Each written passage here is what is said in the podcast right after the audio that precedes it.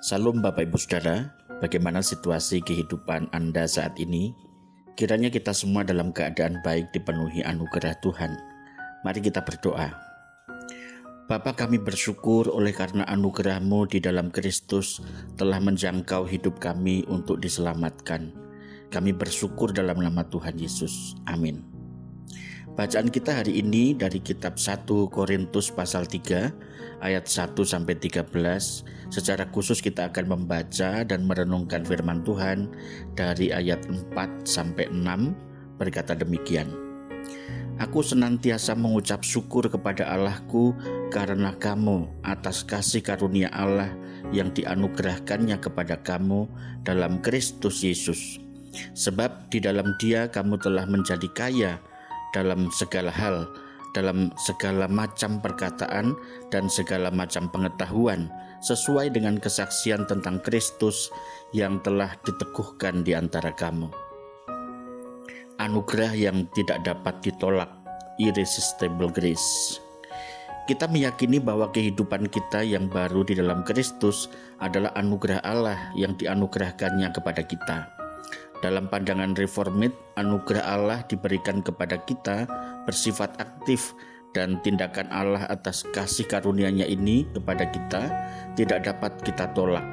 Inilah yang dimaksud dengan anugerah yang tidak dapat ditolak. Fakta rohani ini membuat kita tidak boleh merasa layak untuk menerimanya karena kita orang baik atau sebaliknya merasa tidak pantas karena hidup kita masih bergumul dengan kelemahan dan dosa. Alkitab memanggil kita untuk hidup dengan pandangan tiga realita, yakni pertama realita bahwa kita hidup di dunia yang sudah rusak karena dosa dan tidak berjalan seperti rencana Allah semula. Paulus menyatakan dengan baik dalam Roma pasal 8, ia menegaskan bahwa seluruh dunia sakit bersalin menantikan penebusan. Realita kedua yaitu kita sendiri tidak berdaya menghadapi peperangan rohani di dunia yang penuh dosa dan pencobaan, sekalipun kita adalah anak-anak Allah. Selagi menghadapi kerentanan dan kelemahan ini, ada hal-hal yang harus kita doakan secara teratur. Berdoalah meminta kehendak Tuhan yang suci, hikmat, untuk mengenali tipu daya iblis dan kekuatan untuk menghadapi pertempuran yang tidak dapat kita hindari. Semua itu bisa dilakukan jika kita dengan rendah hati menyadari bahwa hal yang salah kadangkala terlihat benar di mata kita. Itu yang disebut bahayanya oleh Allah kadang tidak terlihat berbahaya. Kelihatan tidak selalu tampak jahat bagi kita, namun sebenarnya itu adalah sesuatu yang buruk. Karena itu, kita memerlukan perlindungan bukan hanya dari pencobaan di luar tetapi juga dari dalam kehidupan diri kita sendiri.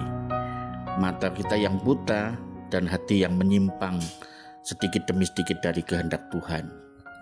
Terakhir, yang ketiga, kita semua juga disebut sebagai anak-anak Allah untuk tinggal tenang dalam realita bahwa kita tidak pernah sendirian di tengah dunia yang sudah jatuh dalam pencobaan, dan kadangkala dalam kehidupan kita juga mengalami demikian. Allah tetap beserta dengan kita. Ia memberikan keamanan yang tidak mampu kita usahakan sendiri. Dia berperang bagi kita sekalipun kita tidak melawan apa pun. Dia memberikan hikmat dan kekuatan kapan pun yang kita butuhkan. Kita bisa menghadapi realita hidup yang kejam di dunia yang telah jatuh ini dengan keberanian serta pengharapan sebab kita tidak sendirian. Immanuel Allah beserta dengan kita. Sungguh Allah menyertai kita dengan kuasanya, kemuliaannya, dan anugerahnya cukup untuk melindungi kita. Dalam kitab Zefanya pasal 3 ayat 17 mengatakan pengharapan bagi kita saat ini sama seperti bagi uh, pembaca mula-mula kitab yang ditulis oleh Yeremia. Tuhan Allahmu ada di antaramu sebagai pahlawan yang memberi kemenangan. Mari kita berdoa. Tuhan kami tidak dapat menjalani kehidupan tanpa Engkau Tuhan, besertalah senantiasa dalam perjalanan hidup kami, supaya kami mencapai tujuan yang Tuhan tetapkan. Dalam nama Tuhan Yesus kami memohon.